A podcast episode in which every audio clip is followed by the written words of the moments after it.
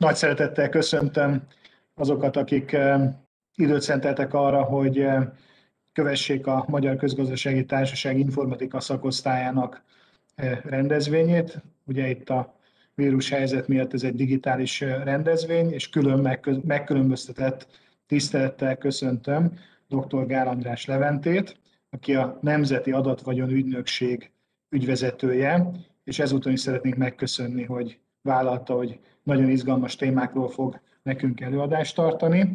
A, az előadás ugye az adatvagyon gazdálkodás aktuális kérdéseiről fog szólni, és ügyvezető úr megígérte, hogy miután az előadás kb. 20 percben összefoglalja a legfontosabb üzeneteket, lehetőség lesz arra is, hogy a résztvevők kérdezzenek. Ugye nem is húznám tovább az időt, még egyszer köszönöm a lehetőséget, és akkor ügyvezető úrnak átadom a szót. Én is nagyon szépen köszönöm a lehetőséget.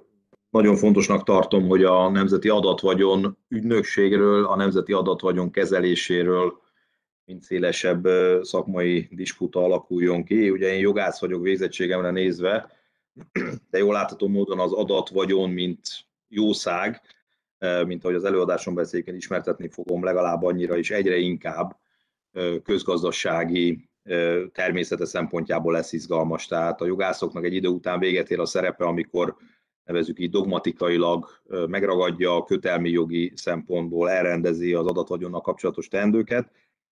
Utána indul be az adatgazdaság, amely folyamatosan az informatikusoknak, illetőleg a közgazdászoknak fog feladatot adni és lehetőséget a jó megoldásokra.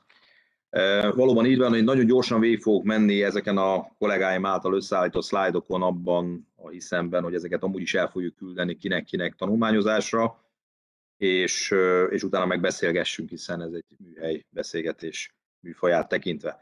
Na tehát a, az adatvagyon tekintetében azért vagyunk különleges érdekes helyzetben, mert Magyarország a világon először hozott létre nemzeti adatvagyon ügynökséget, tehát magyarán egy olyan ügynökséget, amit az adat, nem az adatvédelem vagy éppen a kiberbiztonság, hanem kifejezetten azért jött létre, hogy az adatvagyont, mint egyfajta jószágot, az adatgazdaság, illetőleg tágabb értelemben a digitális gazdaságnak az üzemanyagaként hogyan lehet forgalmazni, mik a minőségbiztosítási elvárások, mik az elszámolási platformok.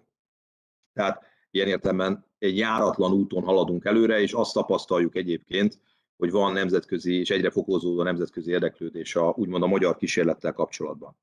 A másik, amit fontos látni, hogy itt két történet ér össze. Tehát van a mesterséges intelligencia stratégia, mint történet, és van a digitális jólét program, mint történet.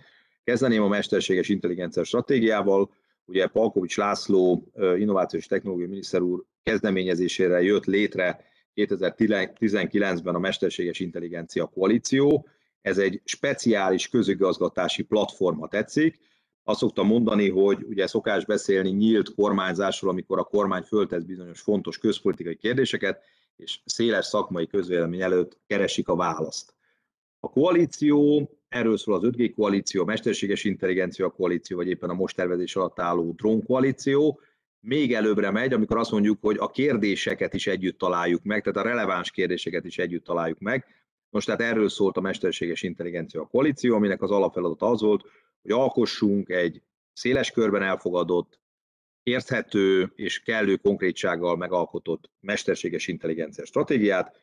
Ugye ezt szeptember 9-én tavaly a magyar kormány elfogadta, és utána nem sokkal Jakab Roland, a Mesterséges Intelligencia Koalíció elnöke és Palkovics miniszter úr közösen jelentette be. Nagyon sok mindenről szól ez a mesterséges intelligencia stratégia, szektorális beavatkozásokról, emmi kihívásról, és így tovább, de talán a leggyorsabban és legközérthetőbben kifejezhető intézkedés és megragadható kifejezés, hogy be kell indítani Magyarországon az adatvagyongazdaságot, ami nyilvánvalóan nem csak szűken a közadatok újrahasznosítását jelenti, hanem itt magánadatvagyanoknak egymás közötti, illetve az államnak az ebben való részvételét önmagába foglalja, és ennek az állami, ha tetszik, közfeladatnak meg kell találni mi hamarabb az alanyát, és valóban sikerült a kormányzatnak gyorsan választ találnia erre, hiszen lényegében két héten belül, hogy megjelent a mesterséges intelligencia stratégia, egy kijelölő rendelettel kormány döntött arról, még egyszer mondom, a világon elsőként, hogy létrehozza a Nemzeti Adatvagyon ügynökséget. ami egyébként a Neumann Nonprofit Kft. keretében látja a tevékenységet. Van a másik történet, ugye tágabb értelemben a digitális jólétprogram, erről is nagyon röviden beszélek, csak itt, hiszen önmagában a 20 percet ennek a történetnek kitöltené. Ugye, talán fel tudjuk idézni, hogy 2014-ben az internet adóval kapcsolatos polémia nyomán internetadó elleni tüntetés volt, emlékszünk talán az Erzsébet híd sajátos közvilágítására, és szerintem egy nagyon jó válasz született Orbán Viktor miniszterelnök úr részéről, amikor látszott, hogy ez most nem egy múló indulat a digitalizációval kapcsolatban, hanem ez egy nagyon komoly, fundamentális kérdés, ami pont egy ezer éves államisággal bíró országban, mint Magyarország, olyan választ igényel, ami kezdeményező. Tehát nem követőben, hanem lehetőleg kezdeményezőre kell fellépni a digitalizáció által egyébként folyamatosan generált kérdésekkel kapcsolatban. Ugye ez az emberi civilizáció és államfejlődés szempontjából annyiban mindenképpen újszerű, hogy nem egy, nevezük így politikai vagy filozófikus elit talál ki új mozgalmakat, vagy nem egy természeti jelenség, egy járvány alakítja át az állammal kapcsolatos emberi gondolkodást, hanem tech cégek, alapvetően profitorientált tech cégek drive vezérlik ezt a folyamatot, tehát ilyen értelemben az államnak ez a fajta kezdeményező képessége, ez nyilvánvalóan korlátos. Amit itt látnak a tisztelt kollégák, az egy szintén nagyon egyszerűen és jó követhető rendező elve, hogy mégis mit akar a digitális jólét program, mint a kormányzatnak egy ilyen nagy horizontális programrendszere a digitalizációval kapcsolatban elérni 2030-as horizonton, Ugye ember tekintetében szemben a korábbi gyakorlattal, amikor mindig csak azt mondtuk, hogy digitálisan legyen kompetens valaki, a szerethetőség, a társas lény, az olyan emberképnek a megőrzése egyre inkább fontos, akár a gyermekvédelemről beszélünk, akár az internetes zaklatásról, amely egy egészséges társadalomnak az előfeltétele, és látjuk, ha más nem az Egyesült Államokban folyó elnökválasztási kampánynak a véghajrájában tapasztaltakat, amikor ugye azért mégis a világ hivatalban lévő leghatalmasabbnak tartott emberét egy egyoldalú, mindenfajta bírói fórumot nélkülöző aktussal egy technológiai cég le tudta kapcsolni egy kommunikációs felületről. Mindenképpen ez, ez azért mutatja ennek a jelenségnek az államalkotó emberre alkotott, magyarán az egész alkotmányos berendezkedésüket érintő befolyását. Ez mindenfajta előjel nélkül mondom, csak tényszerűen megállapítom, hogy úgymond szuverenitás kérdésként megérkezett a digitalizáció egyébként már évekkel korábban. Van a másik nagy fejezet a gép, amikor is azt mondjuk, hogy egy akkora ország, mint Magyarország egy olyan ö, gazdasági szerkezettel, GDP-vel, népességgel, amivel rendelkezünk, meg kell határoznunk, hogy hogy viszonyulunk mind az Európai Unión belül, mind pedig globálisan a digitalizáció által generált jelenségekhez, és itt kicsit sportosra véve ezt a metafora rendszert, ugye azt tudjuk mondani, hogy legyen jó pálya, tehát például legyenek 5G tesztpályák, tehát a legkorszerűbb technológiák érkezzenek meg Magyarországra, hogy mindig az elején tudjunk lenni a mezőnynek, legyen szép játék, hiszen mind a piaci szereplők egymás között, mind a fogyasztók és szolgáltatók között szintén nagy új kihívások vannak a digitalizáció által, tehát újra kell gondolnunk a fogyasztóvédelmi eszközrendszerünket. Nem véletlen, hogy a DJP már 2017-ben felvetette, hogy mind a büntető törvénykönyvet, mind a polgári törvénykönyvnek a digitális novelláját még 2030-ig, de adott esetben 2025-ig eh, végig kell gondolni. És van maga a rendszer, ami egy kormányzati programnál magát az államkormányzást, a közigazgatást jelenti,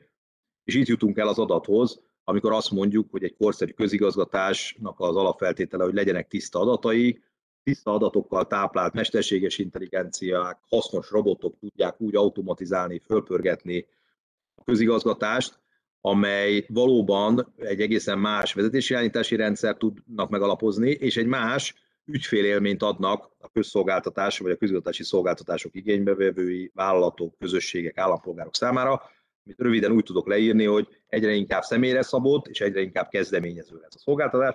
Az érthető hálózat pedig azt jelenti, hogy az egyre szerteágazóbb és gyorsabban, magasabb fordulatszámmal pörgő közigazgatást nem lehet hagyományos analóg eszközökkel ellenőrizni. Az ellenőrzés alatt egyébként az alkotmányos felügyeletet értem elsősorban, tehát erre is új eszközöket, ha tetszik, algoritmusokat kell bevezetni. Tehát ez a két történet ért össze akkor, amikor megalakult a NAVÜ, ami első körben nyilvánvalóan az állam saját adatbázisait, nyilvántartásait, big data képességét próbálja közgazdasági, jogi és egyéb szempontból értelmezni. Amikor nekiálltunk a munkának, a legelején elhatároztuk, hogy nem egy újabb hivatalt hozunk létre, hanem valóban ügynökség, egy szolgáltató ügynökségről beszélünk, és termékfejlesztésről. Most ennek megfelelően ugye fontos azt látni, hogy ugyanúgy egy autó vagy éppen élelmiszeriparban különböző dimenziói vannak ezeknek a termékfejlesztési ügynökség tevékenységnek. Mi négy alapvető dimenziót határoztunk meg, és valamilyen szinten legmarkánsabb jellemvonása szerint ezeket a termékeket ebb tekintetben is lehet csoportosítani. Ugye van az első dimenzió, ez a jogi és közigazgatási dimenzió, hogy mégis miről beszélünk adatvagyon kapcsán. Nagyon fontos rögzíteni rögtön a legelején, hogy ugye a magyar adatról, információról világ európai szintű jogalkalmazásunk és jogalkotásunk van, működik a NAIH, van GDPR, most nem mondom végig úgymond a mantrát, tehát tekintetben úgymond az adatvédekezés, adatvédelem, adatrendelkezés tekintetében azt gondolom, hogy kielégítő a jellegi szabályozás, ez működik is. Amit viszont látunk, hogy bizonyos kritikus tömeg fölött adott esetben depersonalizált adatoknál, térinformatik adatoknál, és nem mondom végig a számos adattípust, megjelenik annak az olyan sajátlagos természete, hogy nem arról van szó elsősorban, hogy ezért védeni kell és a rendelkezési jogot, mint adatgazda fenn kell tudnom tartani magamnak, hanem ezt igenis így úgy mindenki elkezdi használni, és azt látjuk, hogy azok a nagy történetek, amelyek globálisan a digitalizációban láthatóak, ha elmegyünk a mélyére, akkor azt látjuk, hogy az üzemanyag, ami pörgeti ezeket a megoldásokat, Google, Facebook és így tovább, valahol az adatvagyonnak, mint magánjogi jószágnak a hasznosításából ered. Tehát magyarán az első feladat, hogy jogi közigazgatásilag ezt meghatározzuk, első körben azt tudjuk mondani, hogy ez nem is dolog, tehát analógia alapján sem a dologból, sem a szerzői műből, sem pedig a titoknak egy sajátos értelmezésből nem tudjuk levezetni, nincs más megoldás, hogy a magyar polgári, civilisztikai, magájogi dogmatikába valószínűleg meg kell jelenni egy új, sajátlagos sui generis jószágnak, úgymond, mint adatvagyon. Ugye ezen dolgoznak a kollégák, azt tudom önöknek mondani, hogy a Magyarországon működő egyetemek jogi karainak lényegében minden magánjogi műhelye részt vesz ebbe az alkotásba, és úgy tervezzük, hogy nyáron széles körben már meg is tudjuk vitatni az összes szereplővel. Van a második dimenzió, ami jelen műhely szempontjából talán a legizgalmasabb, a közgazdasági természete, hogyan értékeljük, mi az értékelési módszer, mik a forgalmazásnak a alapvető közgazdasági összefüggései, ezzel kapcsolatban milyen szereposztás és milyen szervezetek tudnak el, mennyire más, mondjuk egy értékpapírkereskedés. Tehát azt gondolom, hogy az elkövetkező évtizedben a közgazdaságtudományon belül az egyik legizgalmasabb terület lesz az adatvagyon közgazdaságtannak a kipottása. Nem véletlenül, hogy nem csak Borgyula név alatt közgazda, jogász hoztunk létre, a közgazdasági tanulmányok támogatására, doktorandusok támogatására ugye Szélkámán név alatt egy közgazdaságtudományi intézmény független, úgymond láthatatlan kollégiumot is, szakkollégiumot is szerveztük. A harmadik dimenzió a műszaki szemantikai dimenzió, ami azt ö, vizsgálja, hogy hogy működik e tekintetben egy adattó, hogyan kell adatot elemezni, mi a, mik az adattisztaságnak az alapvető elvárásai, és így tovább, és így tovább. Tehát nyilvánvalóan ez egy folyamatosan változó feltételrendszer, hogy milyen informatikai eszközökkel hogyan lehet az adatgazdaságot, adatvagyongazdaságot támogatni, és van egy közpolitikai dimenziója, hiszen ez stratégiai vagyonelem, látható módon jelentősen befolyásolja az állampolgároknak a, a világlátását, a működését, a számukra biztosítható közszolgáltatásoknak a rendszerét az okos várostól kezdve egészen a szolgáltató közigazgatásig. Tehát igenis van egy olyan közpolitikai dimenziója, amely stratégiailag meg kell tudnunk határozni.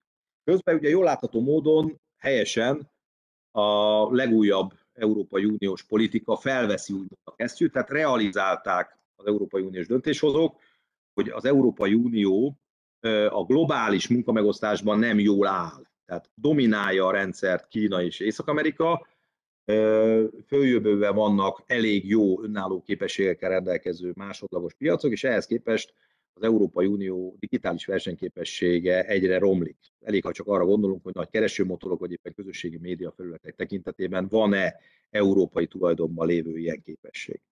Elkezdődött az ezzel kapcsolatos politikaalkotás, illetőleg jogalkotás. Itt ugye ezen a szlájdon látják a kollégák, hogy mind a digitális szolgáltatások, mind a digitális kormányzás, mind pedig önmagában az adat szabályozás tekintetében haladnak előre az Európai Uniós műhelyek. E tekintetben Magyarország szeretne mindenképpen élenjáró szakmai műhely lenni. Azt gondolom egyébként, hogy a kontinentális jogrendszer, amivel Magyarország is rendelkezik, az ilyetén való feladvány megoldási képességben sokkal jobb adottságú, mint adott esetben egy angol száz jogrendszer, ahol a bírói gyakorlat hosszú idő után hordja ki a jó megoldásokat, tehát ha itt van egy jó dogmatikai megoldás, akkor az hamarabb tud átmenni a tényleges jogalkalmazásba, az üzleti életbe. Tehát ezeket a jogalkotásokat folyamatosan vizsgáljuk, az egy nagyon érdekes repedés jelenleg az ezzel kapcsolatban megszólaló szereplők között, nem mondanám szakadéknak még, de mondjuk repedésnek mindenképpen, hogy van ugye egy olyan megközelítés, aki azt mondja, hogy végeredményben nem működik jószágként az adatvagyon, hanem legyen egyfajta uratlan dologként mindenki számára hozzáférhető. Egyébként szerintem ez a fajta megközelítés, ez semmilyen formában sem jogelméletileg, sem a reálgazdaság szempontjából nem vétető. Mi ugye azt mondjuk, hogy ugyanúgy, mint más dolgok esetében, vagy dolgok esetében, vagy más jószágok esetében, van olyan területe az adatvagyon hasznosításnak, ahol nem szükséges szigorú elszámolás, mondjak egy példát, például a pandémiával kapcsolatos kutatási eredmények megosztása nyilvánvalóan van, nyilvánvalóan ilyen, vagy bizonyos tudományos, más tudományos eredmények megosztása ilyen, de vannak például olyan térinformatikai, közlekedési információk, amelyek igenis képezhetik üzletek, üzleti modellek, elszámolások tárgyát, de mindenképpen azt gondolom, hogy ha jó, jószágként ezt megragadjuk, hogy az adatvagyon miképpen működik, akkor jelentősen fel tud pörögni az adatvagyonokkal való kereskedés, gazdálkodás, azoknak a hasznosítása, hiszen tiszta viszonyok vannak, mondjuk egy állami szereplő, amiben meg akar osztani bárkivel jelenleg egy adatvagyon, bizonytalan a tekintetben, hogy ezt megteheti-e vagy nem. Innovatív közigazgatási szereplő, vagy adott esetben valamelyik büntető tényállást valósítja meg, vagy legalábbis mondjuk a számára kötelező érvényen megfogalmazott közigazgatási alapelveket sért. Tehát mindenképpen a tiszta, jogi elszámolás lehetővé tesző viszonyrendszer kialakulása mindenképpen fontos. A magyar álláspont, a magyar kormányzati álláspont ezen jogalkotásokban mindenképpen ezt szolgálja. Tehát még egyszer mondom, elfogadjuk azt a tényt, hogy minél nagyobb adatvagyonokat kell összezárni ahhoz, hogy egyre precízebb és egyre pontosabb eredményeket kapjunk, akár mesterséges intelligenciák által. De azt gondolom, hogy ez nem beszolgáltatási logika, nem pontos elszámolás mellett hatékonyabb. A NAVÜ egy elég erős obszervatóri rendszert működtet, nem csak a jogalkotásokat, hanem a szervezetfejlesztési intézkedéseket, platformok létrejöttét is vizsgáljuk, és nyilvánvalóan nem csak az Európai Unión belül, nem vizsgáljuk az Egyesült Államok, Kína, más ázsiai államok, vagy éppen Oroszországnak ebbéli gyakorlatát.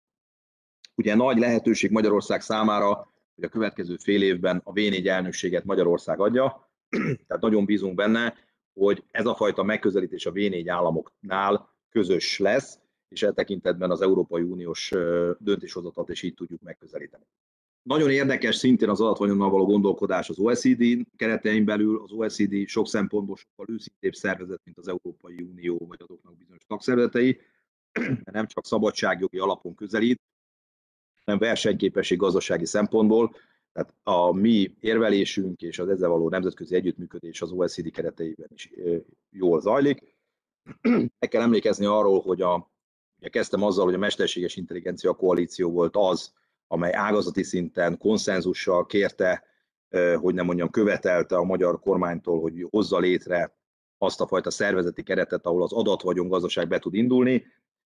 Lényegében két év késéssel francia-német dominancia mellett megalakult egy európai ambíciójú mesterséges intelligencia koalíció, a Gaia X, amelyen rögtön ugye elkezdtünk intenzíven együttműködni, hiszen egy nagyon jó platform a számunkra is, hogy európai nagy gazdasági meghatározó szereplőkkel tudjuk az adatvagyon hasznosításával kapcsolatos modelleket tesztelni. És itt ugye külön színnel jelölték kollégáink azt az ambíciót, hogy amennyiben tudjuk tartani ezt a fajta gondolati, innovatív előnyünket az Európai Uniós mezőnyel szemben, akkor reális lehet akár az a célkitűzés, hogyha létrejön, mint ahogy gondoljuk, hogy minden Európai Uniós tagállamban létre fog jönni egyfajta NAVÜ, amely az adatvagyon gazdálkodással foglalkozik, az ezzel kapcsolatos központi műhely, network központ, ha tetszik, ügynökség, az akár Debrecenben is létre tudna jönni, azért Debrecenben, ez a nagy számítástechnikai képesség, amelyet fejlesztünk a NAVÜn belül, az debreceni székelyel fog megvalósulni kormányzati támogatás. Itt röviden látják, hogy az elmúlt bő négy hónapban milyen fejlődésen ment át a NAVÜ. Ugye a helyzet van, tehát pandémia van, a digitalizáció tart életben számos gazdasági és társadalmi arrendszer, tehát haladni kell előre, ennek megfelelően. Ugye azzal párhuzamosan, hogy a parlament tárgya, tárgyalja a nemzeti adatvagyonról szóló törvényt, amely várhatólag április folyamán hatályba lép a végrehajtási rendeletekkel együtt, felépül az ezt kiszolgálni képes szervezet rendszer, ugye négy hónapról, négy hónap a tíz fővel kezdtünk, jelenleg 75 kollega dolgozik, és nagyjából 100 főig megyünk föl. Az egy jó hír, hogy nem, nagyon, nem nagyon van olyan szereplője ma a magyar digitális ökoszisztémának, aki a navűvel átérezve a dolog súlyát és jelentőségét nagyon fair módon és nagyon nyitottan ne akarna együtt dolgozni. Tehát azt gondolom, hogy egy nagyon jó ökoszisztéma fejlesztést tudunk végrehajtani fél év alatt. Irányító testület felügyeli a NAVI működését, ez két-három hetente működik, a belügyminisztérium, az ITM, a miniszterelnöki kabinetiroda, és állandó meghívottként ott van az NIT.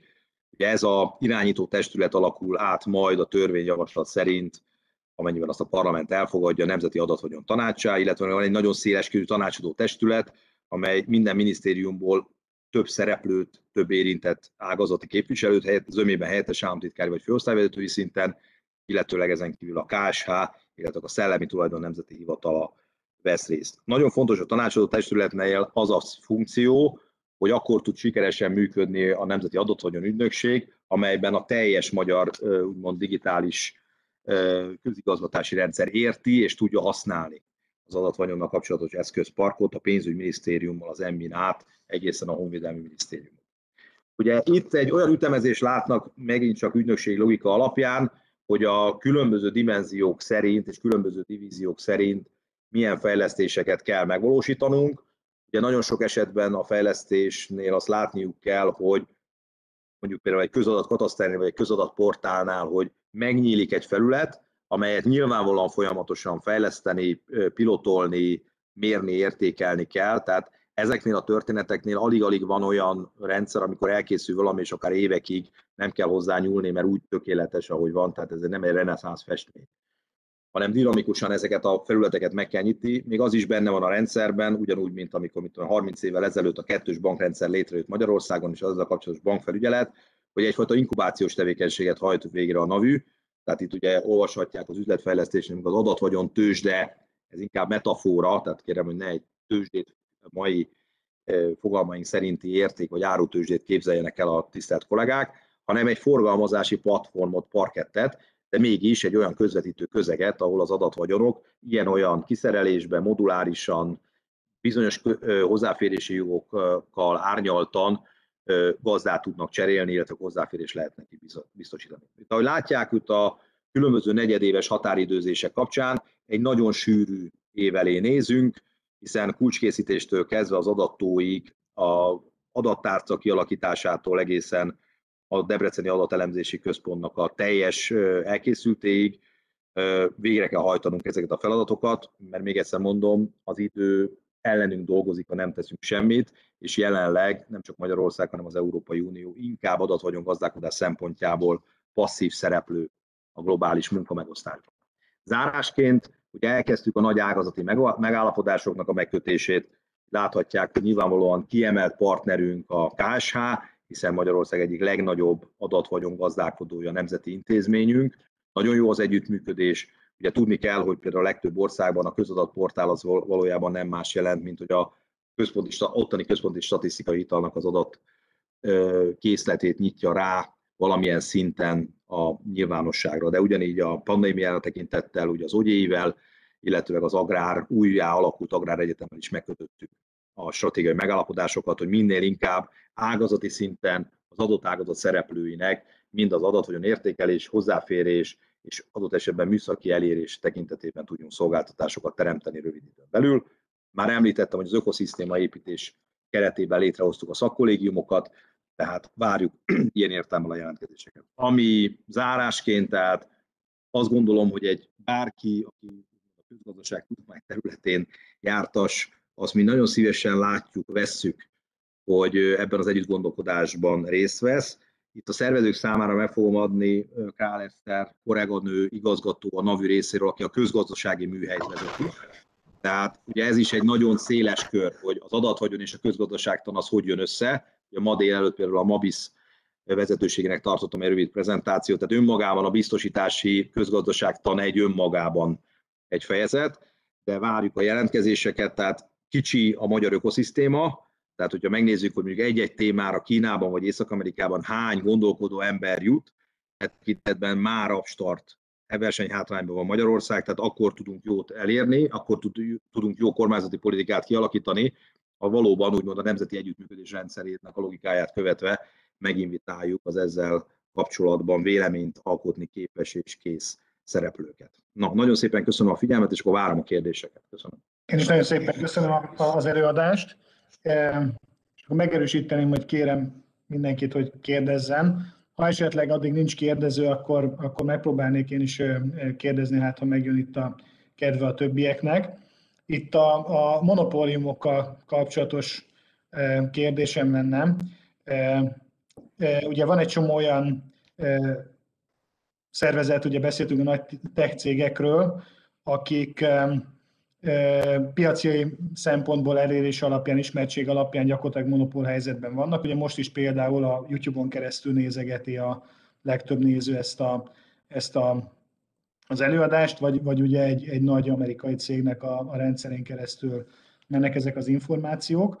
Ezek a cégek nagyon gyakran egyébként gyűjtenek rólunk adatokat, és hát, hogy mondjam, bizonyos szempont monopól helyzetben vannak, nem tudom, ez jogilag így korrekte, de közgazdaságilag szerintem biztos korrekt, Tudunk ezzel valamit kezdeni, akár szabályozási eszközökkel, akár más eszközökkel. Az adat felhasználásával és vagyonnal, vagy ezeknél a monopól cégekkel kapcsolatos megközelítés kicsit sematikusan szerintem két irányba indult el szinte minden országban. Nevezük így, van egy alapjogi megközelítés, ami arról szól, hogy ki mit cenzúráz, hogy fér hozzá, mennyire adtam én engedélyt, hogy valami fajta profilt alkossanak rólam. Tehát van egy ilyen, ugye ezt a igazságügyi miniszter asszony kitűnően viszi, és, és jól látható módon mindenki rezonál is rá. Ugye erről itt az elején beszéltünk, az Ausztrál eset is ugye ezt mondja, hogy adott esetben van egyfajta véleményalkotással kapcsolatos disputa, hogy, hogy ezeket valójában itt hogy működnek például a fékek ellensúlyok rendszere, hogy működik bármifajta alkotmányos kontroll. De ebben nem mennék bele, mert ez nem a NAVI profilja. De van, ugye azért is nem véletlenül kezdtem, hogy azért alapvetően a digitalizáció az egy biznisz. Tehát valójában nem csak azért fejlesztik a, ezek a tech óriások a különböző megoldásaikat, mert hogy azt gondolják, hogy a világ így vagy úgy jobb vagy rosszabb lesz tőle, hanem azért, mert alapvetően pénzt akarnak keresni, és a pénzt adott esetben úgy tudják megkeresni, hogy minél több ügyfelet elérnek, és azért tudnak elérni jó ügyfelet, mert jó szolgáltatást adnak. Tehát van ezeknél a cégeknél egy alapvető deal, legyünk nagyon őszinték magunkhoz, jó szolgáltatásokat adnak, és cserébe mi azt mondjuk, hogy kapunk kényelmet, megismer, vagy mondjam, megtaláljuk a régi osztálytársainkat, és így tovább. Cserébe bizonyos hozzáférést adok, hogy a kereséseinket, a mozgásainkat, a fényképeinket megnézik. És ez, ez, ha tetszik, ilyen kicsit bronzkori cserekereskedelm logika szerint megy, tehát kijön egy ember az erdőből, hoz egy prémet, a, a folyóparti meg ad érte követ, és akkor így cserélgetünk. Azért lássuk tisztán, hogy emögött nyilvánvalóan ezek, ez ki lehet fejezni valamilyen szinten pénzen, pénzben, és adott esetben jól látszik, hogy aszimmetrikus a viszony, mert jól látható módon messze többet ér az adott szolgáltatásnál uh, igénybe, tehát a szolgáltatás, az ellenszolgáltatásnál az a érték, amit én az adatközlésemmel megvalósítok. Tehát emögött igenis van egy elszámolási viszony.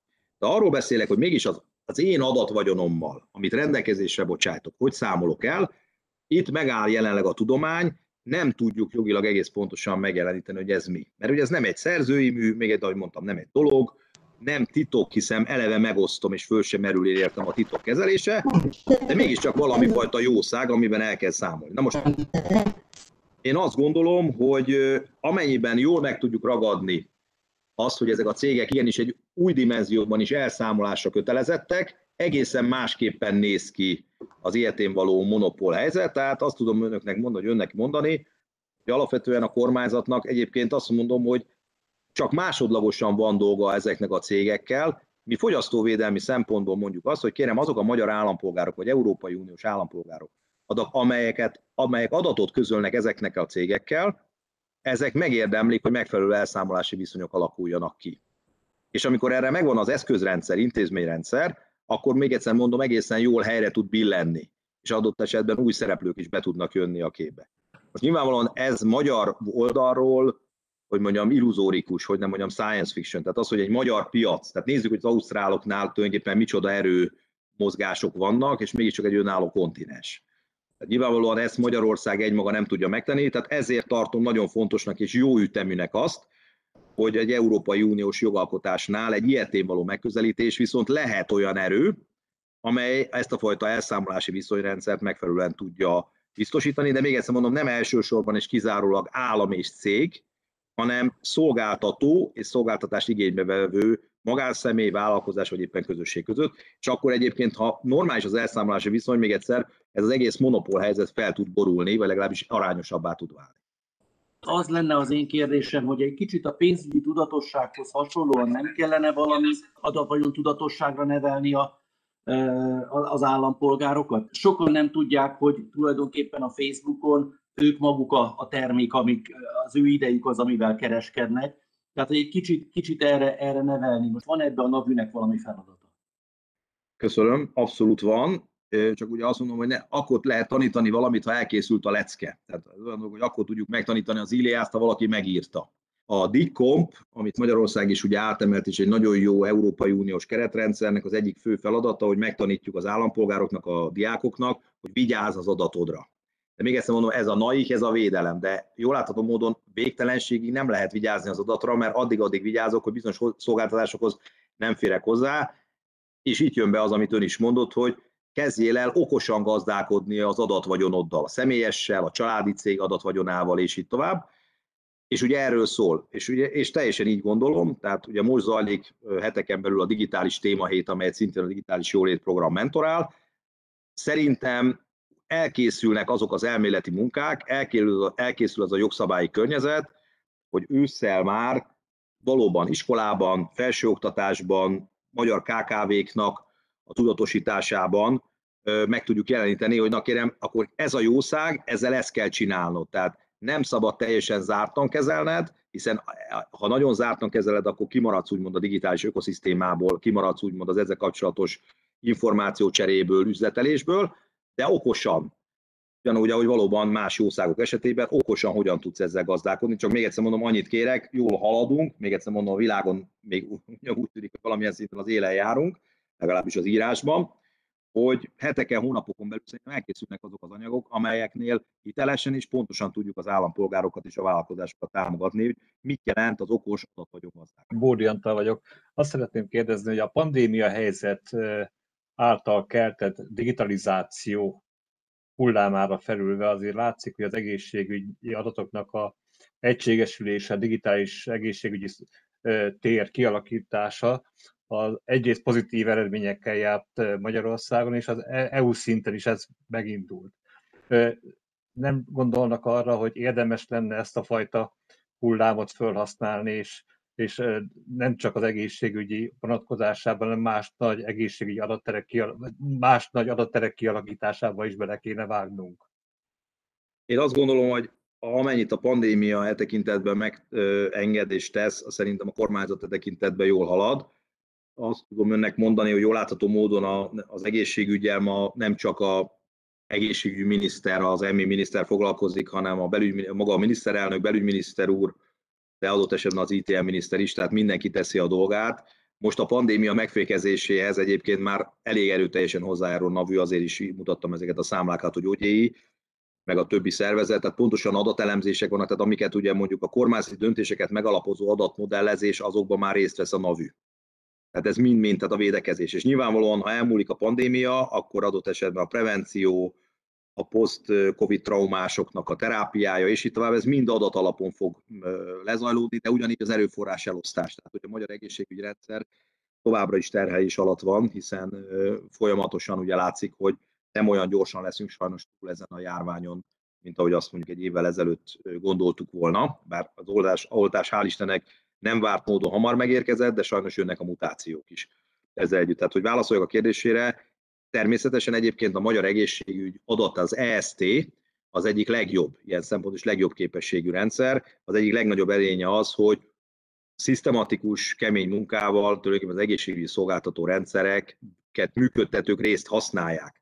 részt vesznek ennek a működtetésében, tehát egyre tisztább, egyre sokrétűbb adatok állnak rendelkezésre. Az, hogy európai szinten ezt mennyire lehet összekapcsolni, ez nyilvánvalóan erről szólnak ezek az Európai Uniós jogalkotások. A pandémia elleni védekezésnél ez a fajta összekapcsolás nagyon jól működött, tehát a kutatási eredményeknek és a modellezéseknek az összekapcsolása. Én magam is részt veszek olyan műhely munkákon, ahol napra készen látjuk bizonyos országoknak a, a különböző modellalkotásait. Ezt a gyakorlatot nyilvánvalóan a járvány után is meg fogjuk őrizni és fejleszteni fogjuk. Köszönöm szépen, további jó munkát, köszönöm a figyelmet, jó egészséget, vigyázzanak magukra. Köszönöm. Köszönjük szépen, és mindenkinek a részvételt is.